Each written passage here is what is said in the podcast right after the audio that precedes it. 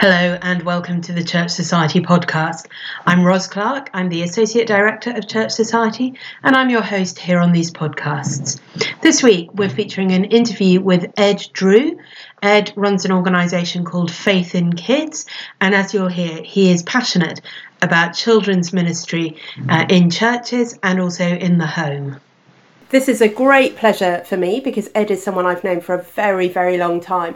Ed, we first met doing summer camps for teenagers.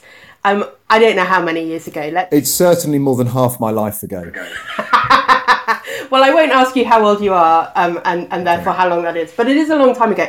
And I think even then it was pretty noticeable that you enjoyed spending time with the kids a lot more than I did. Was that your first experience of doing youth and children's work? Yes, absolutely.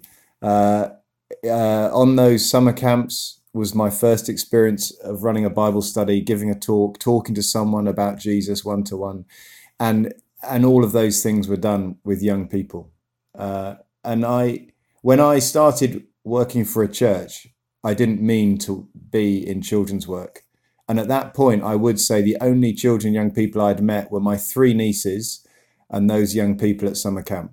Uh, I hadn't been a teacher, uh, so and there was no grand plan. The Lord is kind, and He had a grand plan. Yeah, He obviously knew uh, what your gifts were and where to put you, uh, and He does do that in extraordinary ways.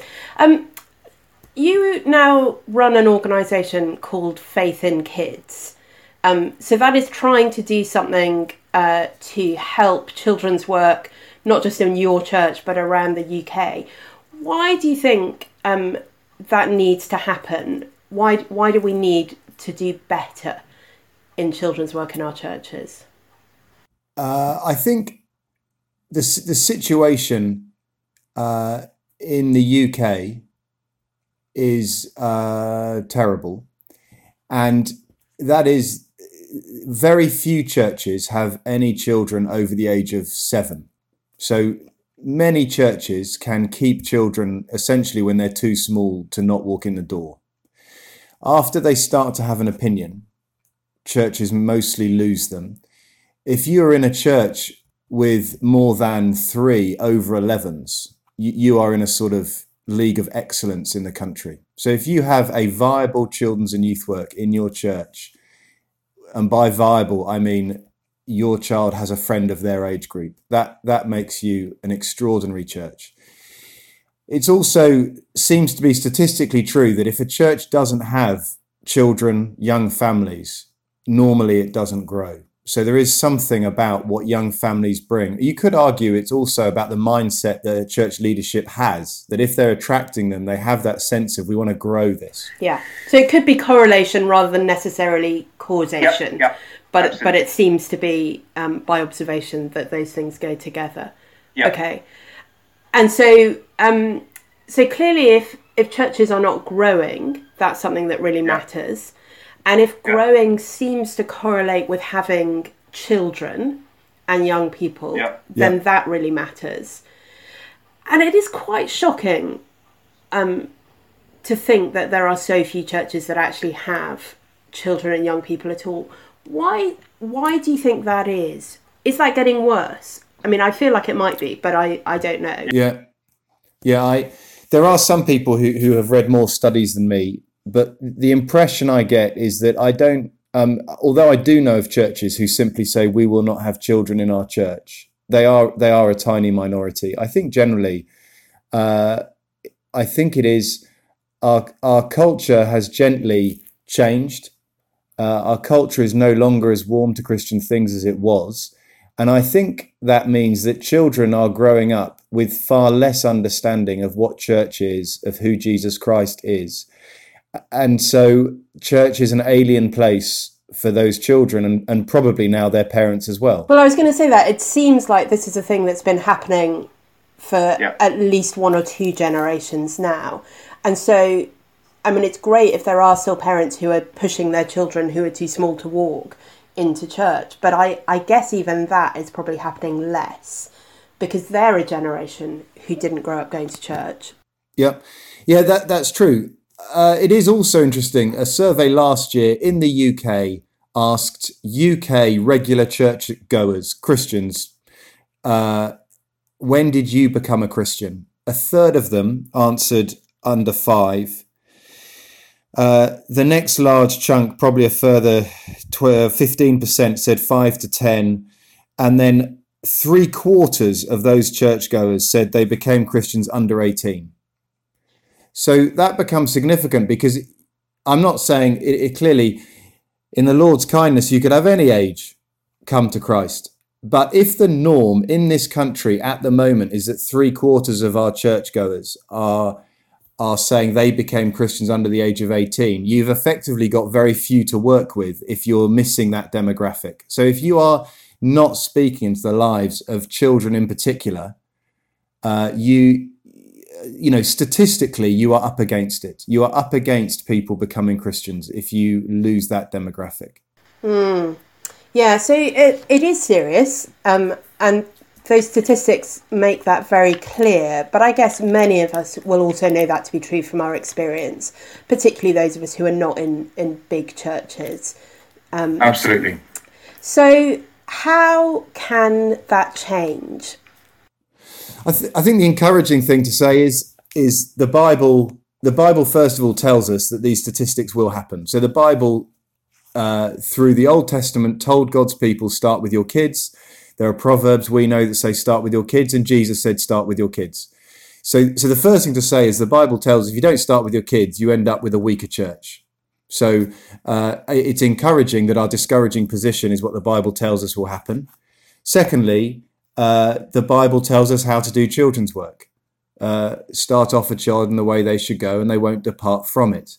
So you start a child off with Jesus Christ, and according to godly divine wisdom, normally they'll keep going with Jesus Christ.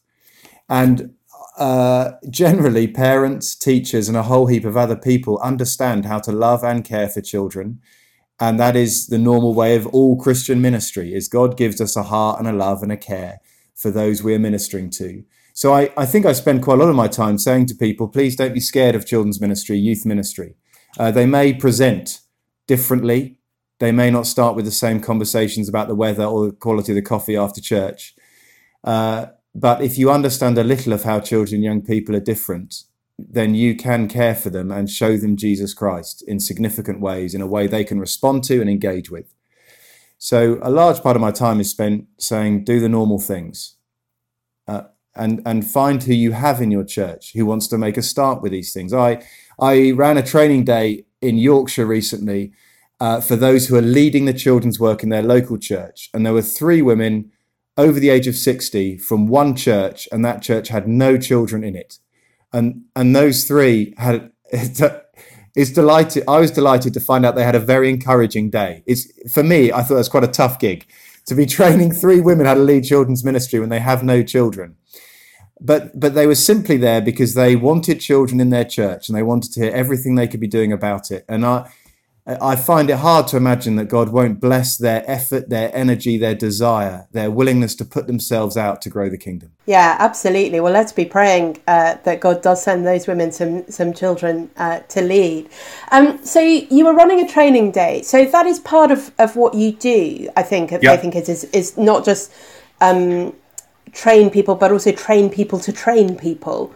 Why is that so important? Uh, we've Faith in Kids. We've decided to focus on two groups of people: those who lead children's ministry in the local church, and parents. So we think those are the two groups who who can most influence the lives of children in church and out of church. Those who lead children's work. Uh, they are significant because children's work is is is a ratios game. Unlike every other ministry, you need to have a lot of adults to do children's ministry. So for a creche, the recommended ratio is one to three. Uh, that goes up until about you hit eight when it goes up to one to eight. But it still means that if you have 15 children spread across zero to 11 years old, quite quickly you will end up with teams of five, six, seven, eight, nine, ten, and quite quickly you'll end up with someone leading a team. I think that's not very well understood. So often churches find the person to lead a children's work based on can that person do admin or does that person like children? And often, very quickly, the critical skill you need is how to lead a team, recruit a team, encourage a team, train a team. So we're trying to help those people do those things. Yeah, very interesting. Um, I I'm interested to hear you say, however, that you don't think the critical skill is teaching the Bible. Uh, I I think the critical skill would t- would be to train others how to teach the Bible. So I, I think what I'm saying is, if you recruit your best Sunday school teacher to lead your children's work, they and you will be disappointed that they they are teaching the Bible to very few children very quickly. Okay, I think that's interesting. I think that's often the case, isn't it? And I mean, particularly in children's ministry, for the reasons you said about large teams, but actually in a lot of ministries, we end up taking the people who are really good at doing the thing out of that role um, instead of actually freeing them up to do that as much as possible and seeing the different skills that are needed for the leader and, and and on the ground. It's maybe it's a bit like that thing you get in in work, don't you, where people are always promoted one level above the thing that they're really good at, and and and we don't want to be doing that in our church, do we? We want the person who actually, like you say, is, is good at the admin, good at recruiting others, good at motivating and training yeah. and keeping others to do that, yeah. and that might yes. not be the same person who's absolutely brilliant at explaining stuff yeah. to the three year old. Yeah. Um, and recognize I, those gifts and I uh, I don't uh, I do think there is a tendency for children's and youth workers to have a, a bit of a chip on their shoulder about working in an undervalued ministry. I don't I don't have that chip on my shoulder. Where I've worked, it's always been greatly valued. I, I would say that my experience is, is that perhaps people step forward into children's ministry less than some other ministries, and there are good reasons for that. If you're a primary school teacher, you probably don't want to be in a room with children on a Sunday if you're a parent, you could argue you don't want to be in a room with children on a Sunday. Um, so I would say that your thinking is surely right, which is those with the gifts serving according to their gifts. I think it, it is also though the reason you could argue why I'm trying to train people is I there there doesn't seem to be a great match at the moment uh, in children's work. Th- those exactly as we've just discussed, those people who might be gifted to teach the Bible or care for children are finding themselves training others. And often they lack the confidence or skills to do that. Yeah, it's very interesting, isn't it? I think also maybe something um, that we do is is not help people to see what gifts they have. Um, you know, and maybe people think it needs more specialist gifts than they have. And I'm quite fond of, of saying to people, you don't need to feel like you've got a special spiritual gift to be on the tea and coffee rota, because I basically don't think you do. I think most of us can do that. And I don't know whether the same is quite true with children's work. I mean, you know, I, I have done some children's work in the past and I'm not good at it. And I was on a, I was on a creche rota once and I was only on it once and then they just took me off without even asking. so you know i don't think it's i don't think i'm saying everybody can do this but actually probably more people could do it than think they can you know and and we don't need it to be saying you have to be a primary school teacher you don't have to be someone with particular yeah. expertise uh, i would i think i would i have been stronger than that in my ministry in that i have normally looked for those people who currently aren't teaching the bible probably because they lack confidence, but they are godly and they are servant hearted. And I have gone after those people because I do think children's ministry is a is a great place to learn how to teach the Bible. So I I think I would even say I never ask someone, do you think you're gifted in children's ministry? Because they probably would have come forward already. I go to the people and, and I and I try to I try to tell them uh, that this is Bible ministry this is helping children build their worldviews that Jesus Christ is Lord. And I try to persuade them that this, that I actually say, Will you give me three weeks? Will you sit with the children and I'll give you a role to play? Particularly, I'll put you in a small group at the end of the session for five or 10 minutes. I'll give you four questions. And, and my experience is, is after three weeks of that with the same children each week, they come and say, It is amazing. The answers I'm getting, the children's desire to p- pray, I see them learning uh, and I see them responding to the Bible teaching. Brilliant. And I guess after three weeks, you'd know if it just wasn't your thing at all. Because, um, you know, I, d- I do think there are people who are not suited to that. Yeah, but, but I, I think you're right. I think most people, yeah. you know, give them that, give them the, that support and those tools yeah. and, and that sort of time limited thing and say, let's try could do that. I do want to, to pick you up there. You said about children's ministry being a great place to learn.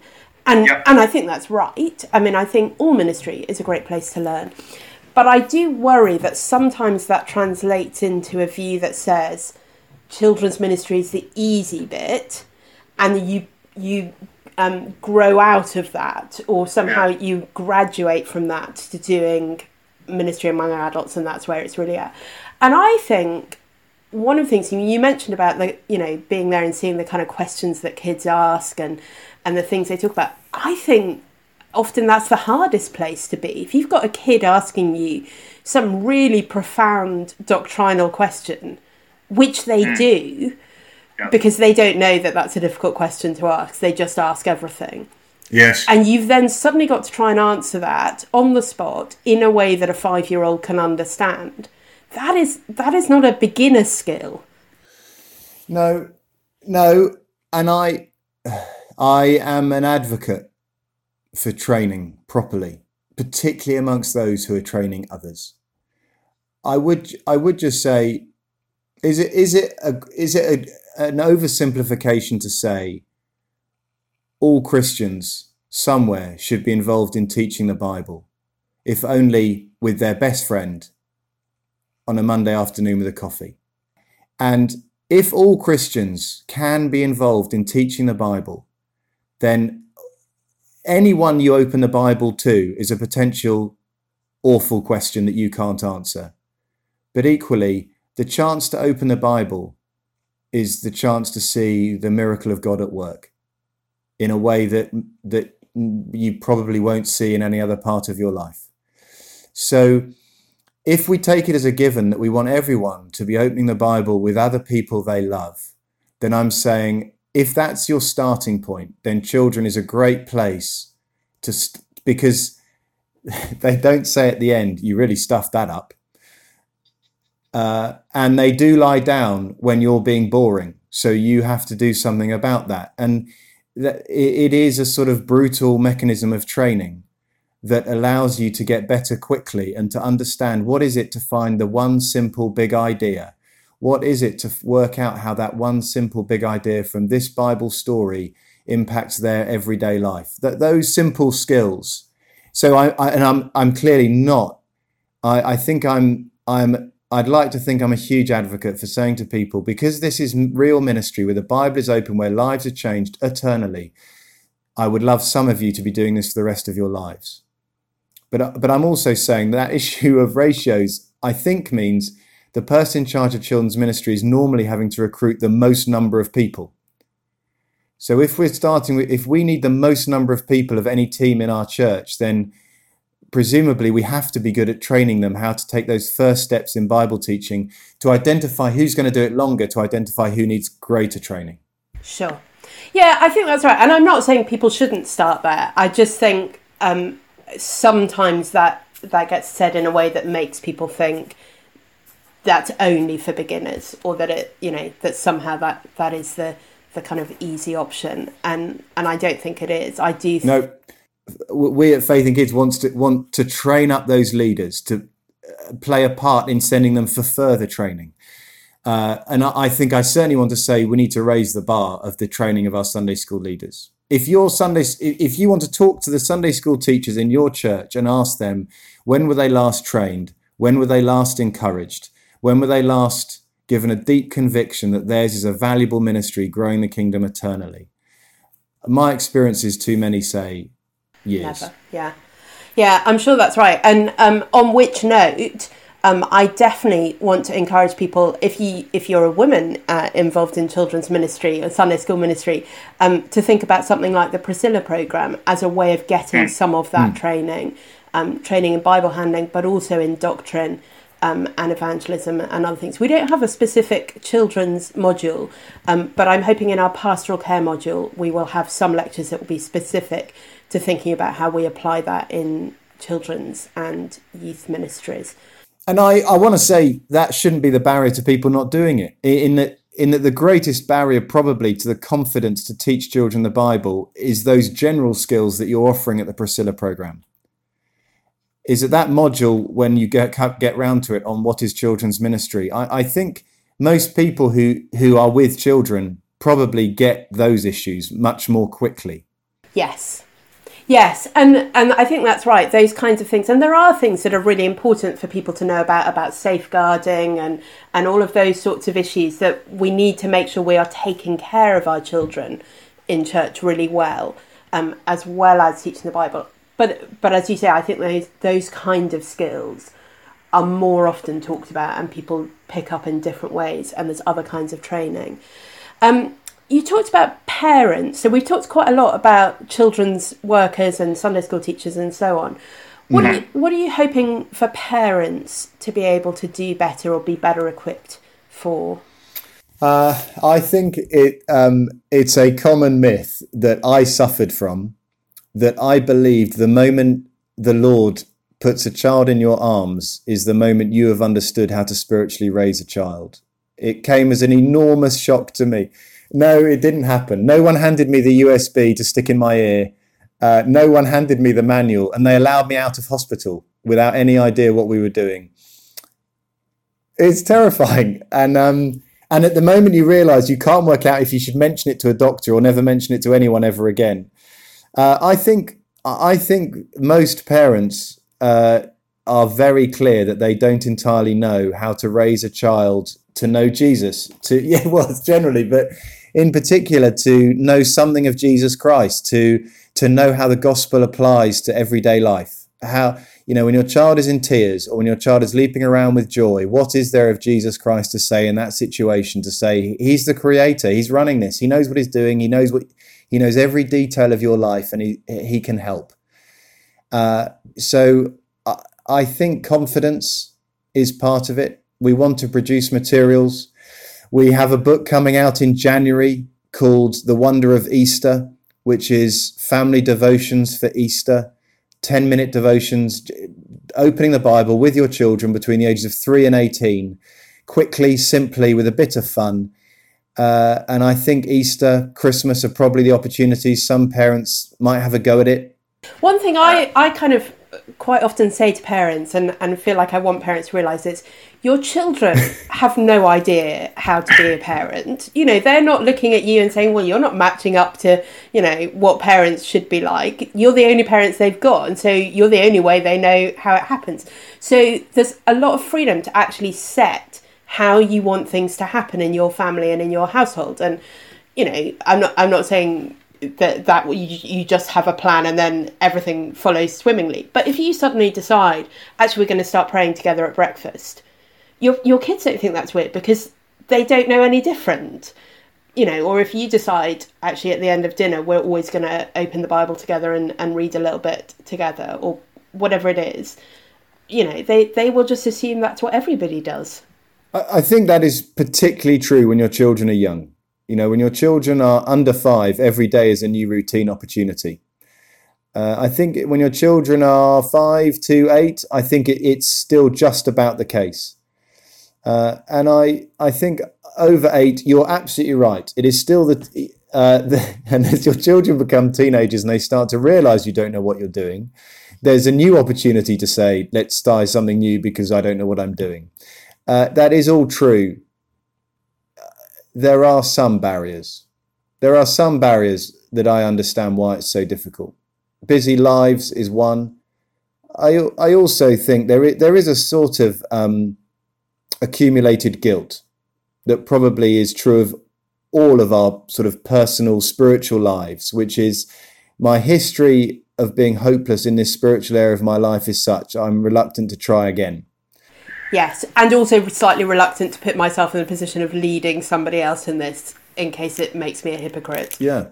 Uh, yeah, or and leading, I think inherently requires more confidence than doing it on your own in a darkened room where no one else sees your failure. Yeah, absolutely. Um, but nonetheless, parents do get to to be parents. Yeah, uh, and there's a positive that I, you know, that last five minutes was wholly sad and guilt ridden. The alternative is you. This is an adventure. What an incredible idea that the Lord of the universe would choose to give his image bearers to you to raise, build a framework, learn to make wise decisions, learn who their creator is, learn who has died to redeem them. You know, what an adventure. And you get to do that by running over hills in the countryside and, and doing roly polies down hills and uh, everything else that a parent does. You know, you, you do want to say, I don't believe that most parents have a greater adventure in life than raising their children.